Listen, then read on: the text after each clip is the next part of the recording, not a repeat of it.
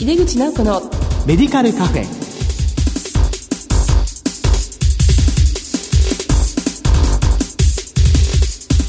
こんばんは。帝京平成大学薬学部の井出口直子です。4月ですね。私の大学にもフレッシュな新入生がたくさん入ってきました。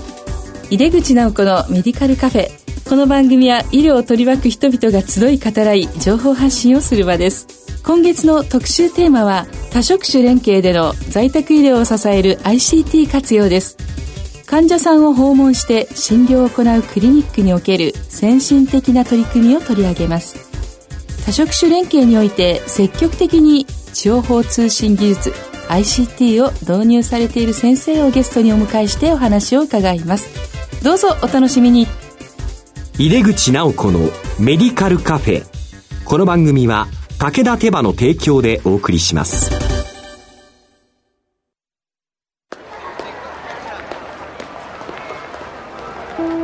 世界は大きく変化している。価値観も大きく変わっている。これからの時代健康とはどんなことを言うのだろう。医薬品には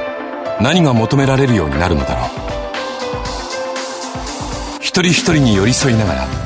価値ある医薬品を届けたい。私たちは武田手羽です。改めまして帝京平成大学薬学部の井出口直子です。多職種連携での在宅医療を支える ICT 活用特集の1回目です。医療の質向上と情報共有の迅速化と題してお送りします。ゲストは名古屋市緑区にある訪問診療専門のクリニック、緑訪問クリニック院長の菅木穂さんです。菅先生どうぞよろしくお願いいたします。よろしくお願いいたします。はい、先生は医学部をご卒業の後 MBA を取得されてなど異色なご経歴をお持ちです。先生、あの、ご略歴を教えていただけますか？はい。えっ、ー、と、僕は、あの、まあ、名古屋市立大学の医学部を卒業しまして、最初は泌尿器科医になったんですね。はい。で、泌尿器の専門医も取ったんですけれど、その後のキャリアパスって考えると、大体医師のキャリアパスっていうか、専門医のキャリアパスって結構いろんなところで見えてきちゃうところもありまして、えー、で、もう一つ違う世界も見てみたいなと思いまして、で、たまたまビジネススクールに留学した友人というのを知り合いまして、で、彼から聞くと、そのアメリカのそのビジネススクールの教育の仕方とかが非常にユニークだっていうことを聞きまして、そのアメリカっていうものを長いこと滞在して見てみたいということもありましたし、そしてビジネススクールのその教育も触れてみたいということもありまして、アトランタのエモリー大学のビジネススクールに留学したわけですね。はい。まあ、そちらで、まあ、2年間ですか、はい、で MBA を取得されてそれであの日本にお戻りになられて、はい、そうですその後あの一般企業にお勤めになったというふうに聞いておりますけども。えー、卒業してまた医師に戻ろうと思いましたら、はい、実は2000年前後というのはいわゆるインターネットがこれからどーっと来る頃でしてでインターネットとヘルスケアという組み合わせで、はい、ベンチャー企業が立ち上がるということで、うん、えー、ケアネットという会社があるという存在を知りましてで私の方から打診しましたところもういきなり来てよと、えー、当時の社長の大野さんに言われまして、はい、で私も即決で決めてしまったということなんですね。そこでのお仕事というのはその医療情報の発信というふうに思ってよろしいんでしょうか、ね、そうですね。主に私の場合は、はい、まあ医師というバックグラウンドもありまして、医療コンテンツというところで、はい、特に医師向けの障害教育のコンテンツっていうのを手掛けておりました。その時のエグゼクティブプロデューサーという役割だったんですけれど、はい実はですね、私がそういうコンテンツを見渡したところ、まあ当時はですね、こう言ってはなんですが、権威の先生方が 難しく、高尚に語っていることが多いんですね。で、いや、あの、ただ、生涯教育って、やっぱもっと楽しいもんじゃないかなということで、で、私、あの、メディカルとエデュケーションえー、あとエンターテイメントですね。これを組み合わせて、メデュテイメントというね、メデュテイメント、えー、そういう概念のもとに、はい、これまでその権威の先生方っていうのをご登場願ってたんですけど、ちょっと路線を変えまして、どちらかというと、もう少し若くて、生きのいい先生。はい、まあ具体的に言いますと、はい、えー、アメリカ留学帰りとかの先生方にご登場願って、本当にその臨床の、まあ生々しい部分の、まあ実践的な知識を伝授してもらうような路線に変更したんですね。そうですよね。なんかこう、見てて楽しいと言いますかね。ビジュアル的にも面白いコンテンツたくさんお作りになったということですよね。あ,、ね、ありがとうございます。はい。で、その後あの、2012年4月に今いらっしゃいます訪問診療クリニック、緑緑訪問クリニックを開業するに至られたということになりますよね。ねはい。このクリニックを開業しようと思われたのはどのような動機があったんでしょう？はい。実はいきなりこの訪問診療っていうのを2012年の4月に始めたわけではなくて、えー、えー、ケアネットで勤めてる頃に新宿疲労クリニックの花房先生とたまたま取材で知り合いまして、はい、で、花房先生を取材している時に訪問診療というのを初めて見ました。うん、で、当時はまだ在宅医療というか、この訪問診療というジャンルは未熟な分野でして、で、まだ確立してなかったんですね。で、私は見た時に、もう非常に私新鮮な気分でした。これまで病院の世界しか知らなかったもんですから、うん、これは本当に直感ですけど、これは将来来るなっていうふうに思いまして、はい、えまだその時あんまり高齢者社会ってことも意識してなかった頃です。それで花房先生お願いしまして、ケアネットはケアネットでウィークデーは勤めながら、週末を花房先生のところでちょっとお手伝いさせていただきながら、私もあの、研鑽を積んだっていうことですね。で、ケアネットに勤めて12年経ちまして、で、この名古屋市緑区というところは、あの、私が開業したところですけれど、これは私の故郷なんです。で、えー、そこを見ますと、一つもこういう訪問診療というか、在宅医療専門でやっているクリニックがなかったもんですから、はい、あ、だったら僕はここでやってみようという気分になりまして、2012年4月に名古屋に戻りまして、はい、緑訪問クリニックを開業したわけですね。はいまさに、まあ、この地域に必要だということで、戻られて開業されたんですね。はい、それではその緑訪問クリニックでは、まあ、現在この在宅医療へのお取り組みに関してどのようにされているかも教えていただけますか？はい。本当に何もないところから、うん、私、いわゆる本当落下山で飛び降りるかごとく開業したんですね。ですから、実はその地域のネットワークも何もなかったんですよ。で、今では多職種連携と言われてますけれど、やはりあの、やればやるほど、自身でどれだけ孤軍奮闘頑張っても、患者さんはえ支えきれない、家は支えきれないってことはよくわかりまして、どちらかというと、地域に降りて、えっと、最初の2、3年は、そこでの多職種連携のネットワーク作りっていうところで、えっと、奔走してまいりました。はい。訪問診療専門のクリニックとして開業されて、はい、そうするとまずその患者さん探しからといいますか、はい、どのような形で患者さんって増やしていくんでしょうか？はい、そうなんですよ。あのー、皆さん多分在宅で開業される時に、習慣ですね、いわゆる患者さんをどうやって集めるんだっていうところですね。えーで、よく外来のクリニックさんだと、看板を出すとか、広告を出すとか、そういうことをするんですけど、実は、あの、当院の場合は一切しませんでした。患者さんというのは、じゃあどこから来るのかといえば、当然直接訪ねてくるという例は非常に稀なんです。で、えっ、ー、と、主に3つのルートです。訪問看護ステーション。はい、ケアマネージャーさんがいる事業所。それから病院の連携室ですね。えー、この3つのルートというところを、えっ、ー、と、私自身が訪問しまして、一つ一つ自分で回りながら、当院の考え方を説明させていただきながら回った次第ですね。ですから、未だになんですけど、実は当院の患者さんの比率っていうのは、施設はとっても少なくて、い、わゆる居宅が95%なんですよ。結構あの、当院は居宅という一軒一軒のお家を訪問するところに相当こだわってるもんですから、今言ったようなところのルートを丁寧に回ることによって、今の居宅の95%が達成できたのかなと思ってますけどね。じゃあもうそもそもその訪問看護ステーションの看護師さんが行ってたところ、はい、まあ、そこには別のドクターが訪問してたとかそういうことでしょうかね。はい。えっ、ー、と、必ずしも、うん、えっ、ー、と、訪問看護ステーションさんが入っているところに、えっ、ー、と、ドクターが入っているとは限らないんですよ。すね、むしろ、例えばですね、外来のクリニックの先生方が単に訪問看護の指示書を出しているということもよくあるもんですから、そういうところですと、やっぱり訪問診療の先生方とみんな組みたいというニーズがあるんですね。はえー、はい、そういうところからも、まあ、看護師さんのそういうニーズを汲み取った上で我々が入らせていただくことが多かったですね。はい。えー、それでも徐々に患者さんも増えていらしていて、今日のテーマでもありますけども、ICT ですが、地域連携において、今どのように ICT を活用されていらっしゃいますか？はい。いくつかいろいろあるんですけれど、えー、はい、例えばまあ電子カルテでありますとか、そうですね、はい、電子カルテは実は当院はいわゆるクラウド型という電子カルテでして、はい、ウェブのブラウザをベースにして作られた電子カルテでして、端末も選びませんしどこからでも入力できてしまうというところなんですね、はい、それが一つの情報の集約されるという形になっております。でそのクラウド型の情報というのは当院の場合は今のところは院内でしかオープンにしておりませんけれど、はい、でも院内のどこからも見れるということによって何がまず達成されるかと言いますと、はい、実はこれ業務が直列業務だっていうものが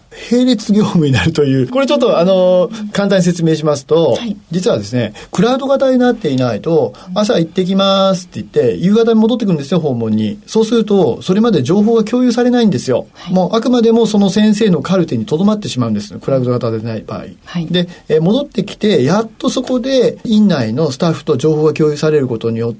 そしてそこで多職種連携というか院外の多職種の皆さんとつながっていくってことになるんですけれど、はい、クラウド型になるとどうなるかっていうと、えーまあ、並列型の業務になる、うん、つまりどういうことかというと一件一件訪問するたびに瞬時にもうその同時に院内のスタッフがその情報を見れます、はい、そしてその情報を見た院内のスタッフが、うん、院外の多職種に必ず情報共有してくれるんですね、うん、えー、そういうことによって、はい、一件一件あの訪問するたびに迅速に情報が伝わることによって、はい、えー、多職種が非常にアクションが取りやすくなるっていうところがこれが一番大きいですね、うん、そうすることによって患者さん側にも良いことがあるということになるんですね、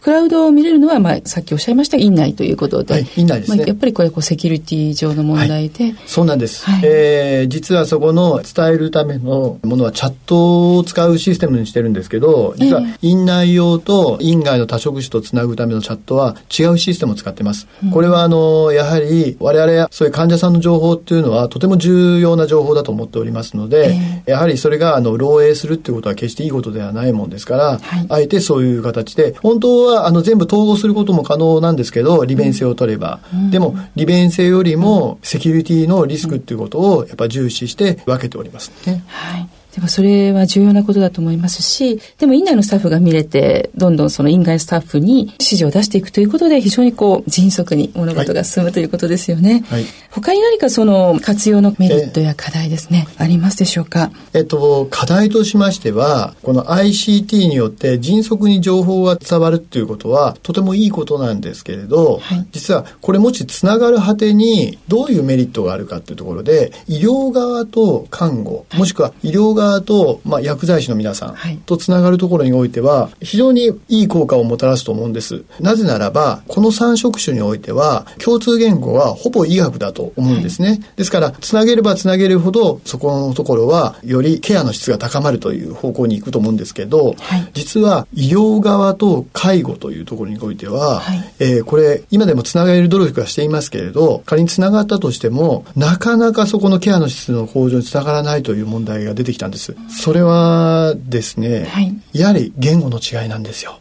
えー、医療はやっぱり医学の言葉、うん、で介護は生活言語なんですね、うん、でここに一つ断絶ができてしまっているっていうところが問題でして。で、はい、もうそれを解消すべく顔の見える連携としてのリアルな場で皆さんが集まる多職種の研修会も頻繁に開いてるんですけどいま、だにそこにちょっと限界を感じていますね。ああそうなんですね。その顔の見える連携っていうのは、とても僕重要だと思いまして、はい、で実はこれってあの医療側にちょっと問題があるんですね。もしくは薬剤師さんも頑張ってほしいと思うんですけれどやはり多職種のそういう勉強会とか研修会、えー、もしくはもっとカジュアルな集まりもあります、えー、ひょっとしてノミニケーションもあるかもしれません、えー、主にそういうのって介護スタッフがあの皆さん結構主催されるんですけど特にケアマネさんを中心として、はい、やっぱそういうところに積極的に出ていくっていうことが重要かなと思ってますね。えー、なぜかそういうところに実は私結構そういう集まりには皆勤賞なんですよ。えー、だけど、なんかいつも残念だなと思うのは実はそういう介護系のスタッフの皆さんの中で我々医師だけがポツンといるとかそういうこと結構あるんですよ。あ他の医療職種が。医療職種がとても少なくてあのうちとあのうちのあの一緒に働いてる先生方を連れていくんですけどね、えーはい、もうそれだけとかね。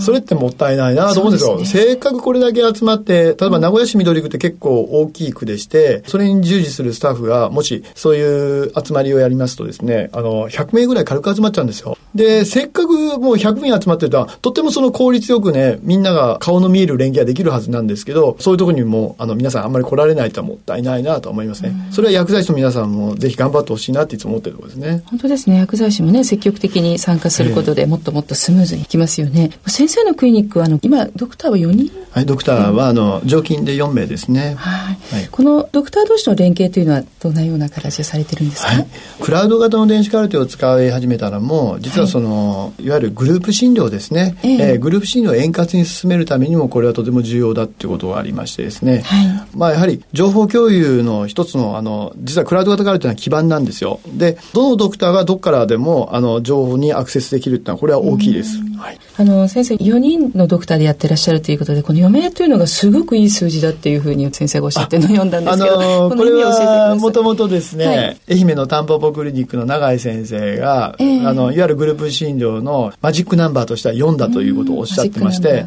うん、でそれはなぜかっていうと一番実はですね訪問診療をやっているドクターにとって負担となるのは、いわゆる24時間365日の待機の問題になってくるんですよね。えー、えー、特にソロプラクティス、いわゆる一人でやってる先生方を苦しめてるのはそこなんですよ。はい、で、我々はそのためにもグループ診療として組んでいったら、あの、今4になったんですけど、その4という数字の良さは何かっていうと、ウィークデーというのは週に4日あります。はい、で、週末、えー、いわゆる金、土、日っていうのを、これを一つの単位だとします。はい、そうすると、そう、週末という単位。それも月に4つあります。はい、だから結局は週に1回ウィークで、それから月に1回週末という形でデューティーが回ってくるだけですから、えええそれくらいの負担だったら皆さんなんとかやれてしまうんですよね。ええそういう意味で、あの、いわゆる、今の若手の先生方は特に QOL も重視されてますから、えー、そういう意味で、あの、グループプラクティスで、特に4という数字で組むと、非常に、あの、スケジュールが組みやすいということがありますので、よく訪問診療だと、自分のそのプライベートを犠牲にしてやってるってあるんですけど、そういうことが起こらないような形になるんですよね。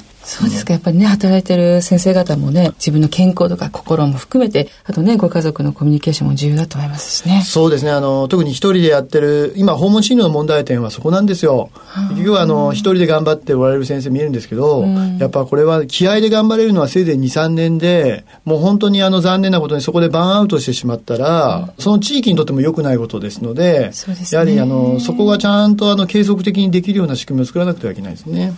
はい、ありがとうございます。というわけで、多職種連携での在宅医療を支える ICT 活用特集の1回目、医療の質向上と情報共有の迅速化と題してお送りしました。ゲストは、緑訪問クリニック院長の菅木穂先生でした。先生、今日はお忙しいところありがとうございました。ありがとうございます。世界は大きく変化している。価値観も大きく変わっている。これからの時代、健康とはどんなことを言うのだろう。幅広いラインナップで信頼性の高い医薬品をお届けします。一人一人に向き合いながらどんな時でも健康を咲かせる力を。私たちは武田手羽です。